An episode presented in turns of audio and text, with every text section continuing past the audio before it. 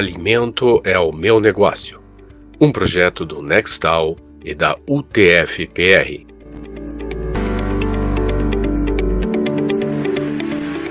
E então, pensando em regularizar a sua empresa do setor de alimentação com relação aos aspectos ambientais? Vamos continuar essa conversa no episódio de hoje.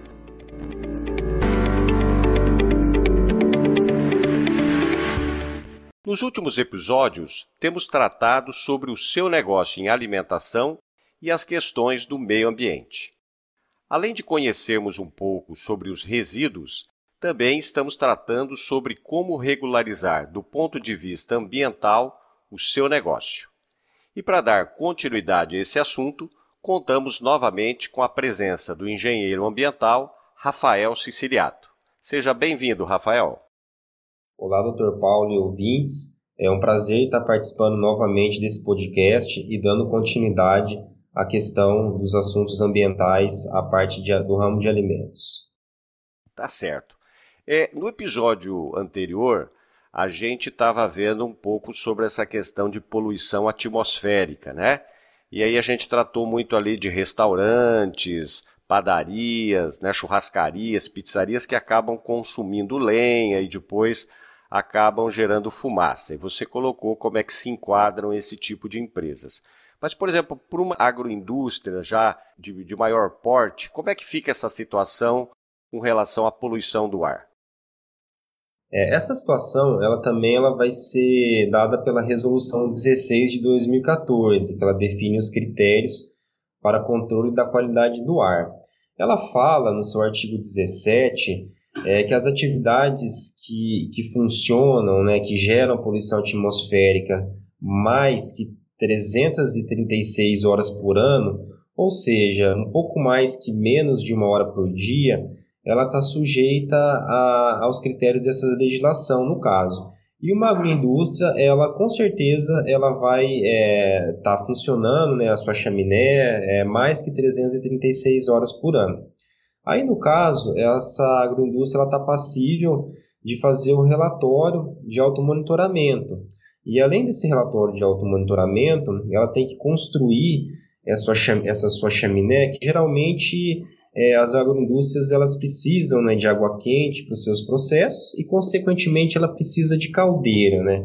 E aí a caldeira ela, ela é movida a lenha e ela vai ter uma chaminé e essa chaminé ela tem que ter né, uma, uma altura adequada né, para se fazer a dispersão dessa fumaça. E antes de fazer a dispersão da fumaça, tem que ter o filtro para reter as, justamente as partículas que poluem a atmosfera.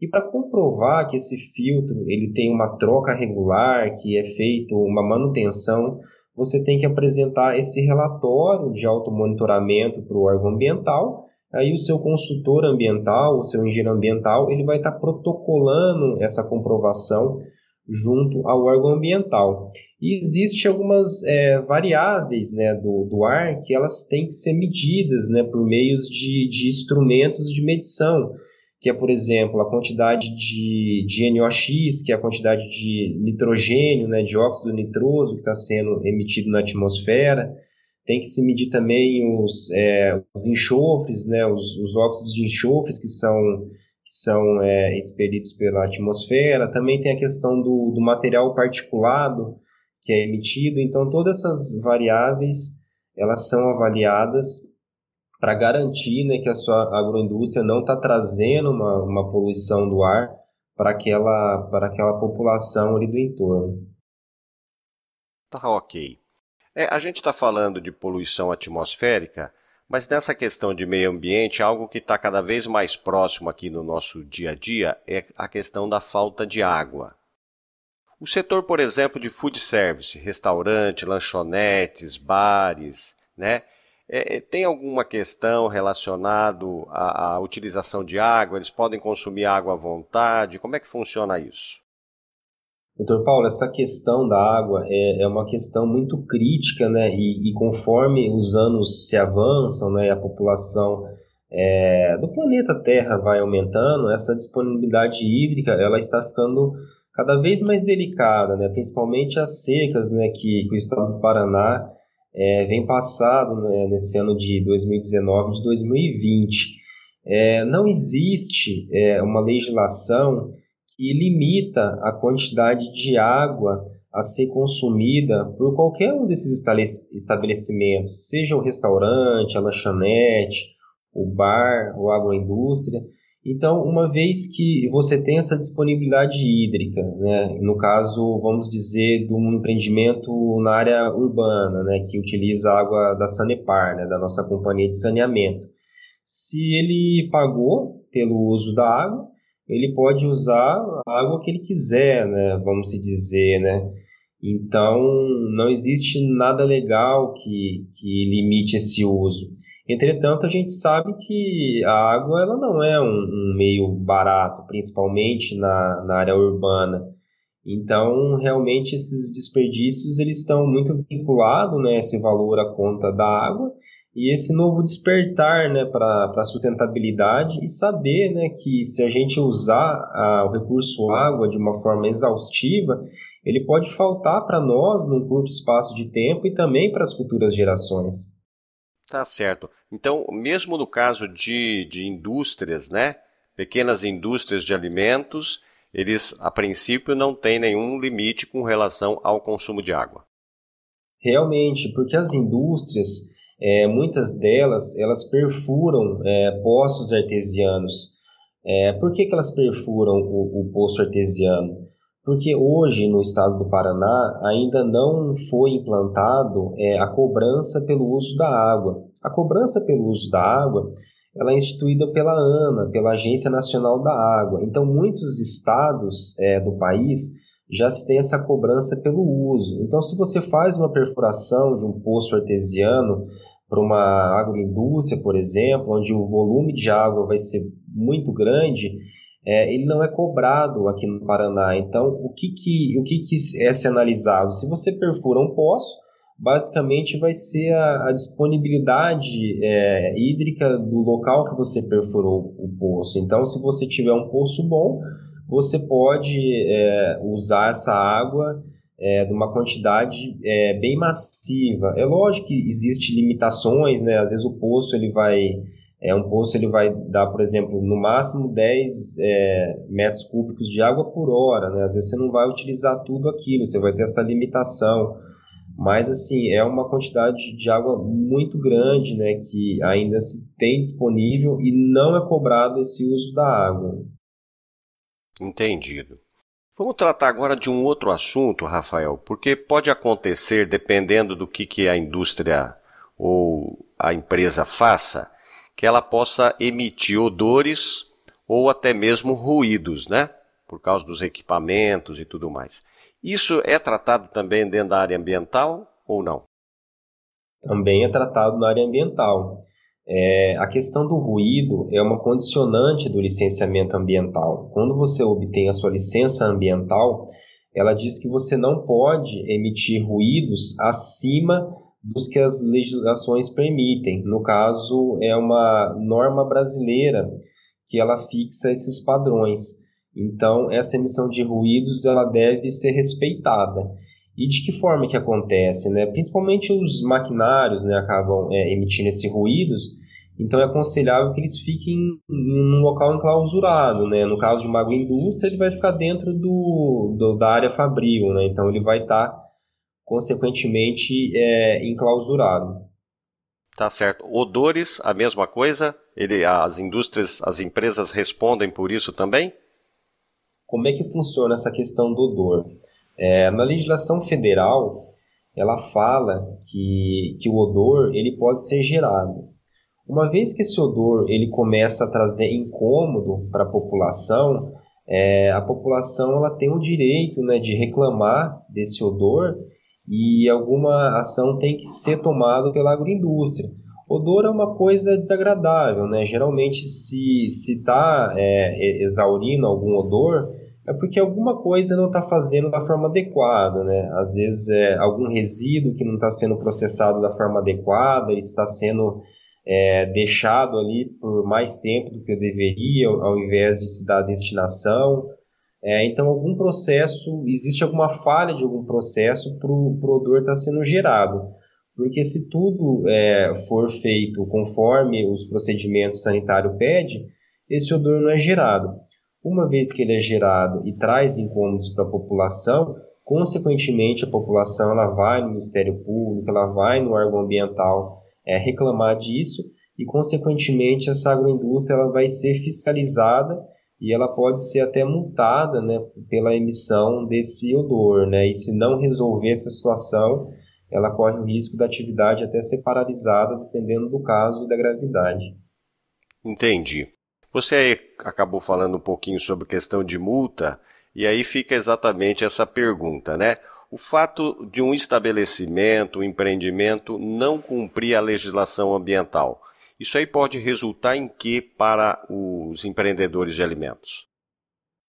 O descumprimento né, de, de qualquer legislação, né, seja da área ambiental ou, qualquer outra, ele está tá passível a, multa e fiscalização. Né? Uma vez que, a, que as leis né, elas existem né, para preservar né, a, a qualidade de vida nossa, né? às vezes, muitas vezes, é, algum empreendedor ou outro acaba não entendendo ah, por que, que existe, existe essa exigência, por que, que existe essa legislação que me cobra destinar os resíduos da forma adequada, que cobra colocar um filtro, é, que cobra é, ter uma outorga para utilizar água, que me cobra alguns aspectos ambientais. Essas leis são justamente para trazer a, a harmonia daquele ambiente local, né, que o recurso ele seja é explorado né, de, de uma forma economicamente lucrativa, mas que também ele não degrade aquele local, que consequentemente pessoas estão vivendo ali, né, o próprio proprietário da agroindústria e seus funcionários. Então essa legislação ela, ela é feita para justamente preservar essa harmonia da qualidade de vida da população. E uma vez não cumprindo, é, o órgão ambiental ele faz visitas né, periódicas nesses estabelecimentos e com certeza o empreendimento vai ser notificado e se ele não se regularizar, consequentemente ele vai ser multado ou a sua atividade ela pode ser até embargada também. Tá certo. Então a importância aí, né, que a gente trouxe essa informação sobre as questões ambientais para que você, depois de tanto, né, que às vezes gastou uh, se esforçou para abrir o seu empreendimento na área de alimentos, uh, não sofra aí com penalidades e tudo mais. E uh, para regularizar essa empresa com relação às normas ambientais, por tudo isso que você colocou, né, muita informação, muita legislação, muito conhecimento, é necessário contar com apoio técnico. Que profissionais que executam esse tipo de serviço? São os profissionais é, é, ligados à, à, parte das engenharias das ciências ambientais. Todos esses profissionais eles é, possuem né, um conjunto de habilidades que adquirem na graduação por meio das matérias que são totalmente relacionadas né, com o meio ambiente, o entendimento dessa legislação ambiental. E esse profissional das ciências ambientais é, vai ser o profissional mais adequado para estar tá prestando essa consultoria e essa regularização ambiental. E uma questão muito importante, doutor Paulo, é que muitos empresários, é, quando ele pensa em abrir um negócio, ele às vezes, muitas vezes, ele lembra, ah, eu preciso no, no contador para o contador da entrada na parte legal da empresa. A parte da contabilidade é algo extremamente importante para a empresa. Só que existe uma sequência lógica das etapas que o empreendedor precisa cumprir. A primeira etapa é a viabilidade ambiental. Então, se por exemplo não se existe a viabilidade ambiental de você instalar a sua atividade naquele local, consequentemente a, a contabilidade não vai conseguir é, abrir a parte jurídica. Muitas vezes, o que, que ocorre? Às vezes o empreendedor ele dá entrada na, na, na, parte jurídica da empresa, na abertura jurídica, e aí ele recebe uma, uma negativa do, do órgão ambiental, mas aí ele já fez investimentos né, em abertura de empresa, às vezes ele já alocou uma área.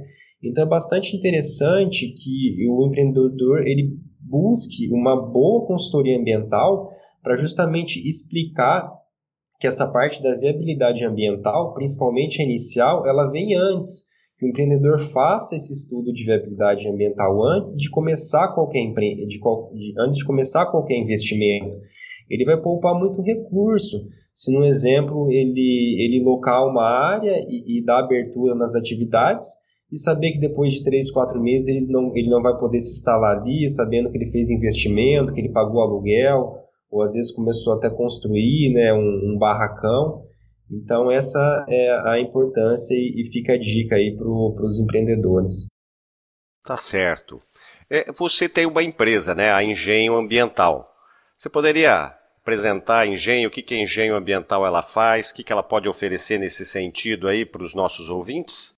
A Engenho Ambiental ela, ela é uma empresa ligada à área da consultoria e da engenharia ambiental.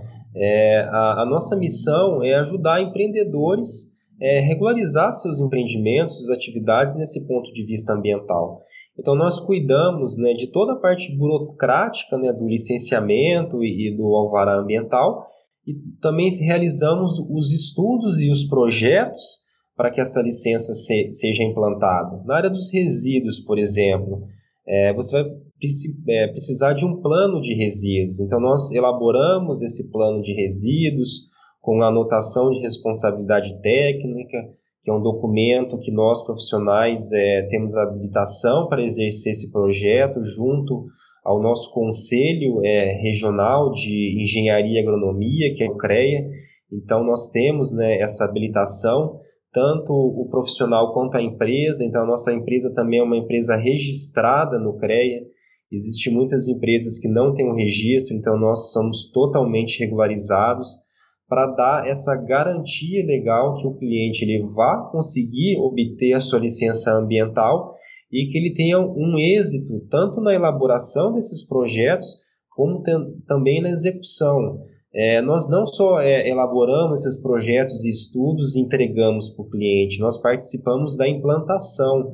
Então, estamos é, diretamente ligados a, a implantar, é, a aconselhar equipamentos de controle de poluição, é, às vezes é mais eficiente, menos custosos. Então, a gente dá todo esse apoio ao empreendedor na área ambiental para que ele consiga montar a sua, a sua agroindústria, seu restaurante, sua pizzaria, respeitando as legislações ambientais e principalmente também não tendo que é, é, despender novos recursos, investir novamente em atividades que não foi pensada né, do ponto de vista ambiental e que às vezes num curto espaço de tempo o empreendedor se depara e às vezes ele tem que gastar até mais, né? Então, nosso objetivo é poupar recursos e esforços e que a qualidade, né, ambiental de toda a população ela, ela seja preservada.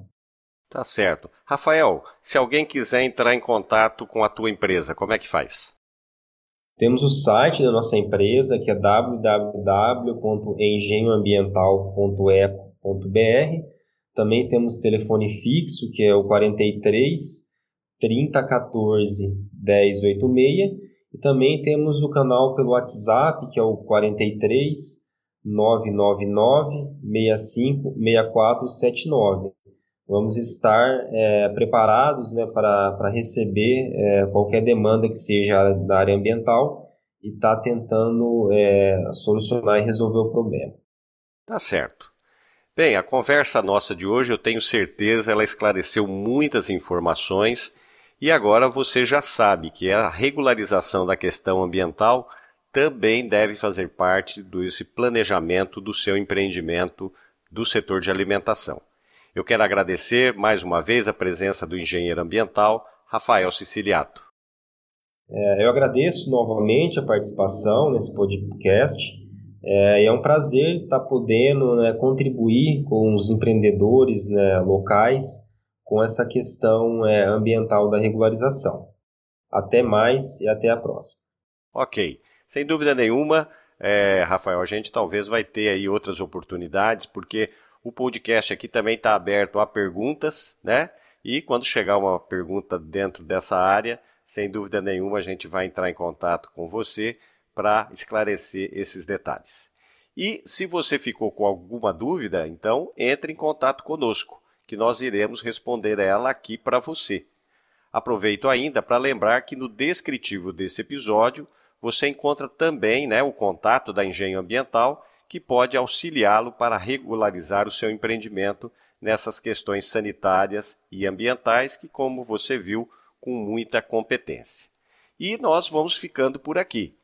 Caso você tenha alguma sugestão ou quiser entrar em contato conosco, envie-nos uma mensagem pelo e-mail nextal-ld@utfpr.edu.br. Estamos também nas redes sociais, Facebook e Instagram. Até o próximo episódio.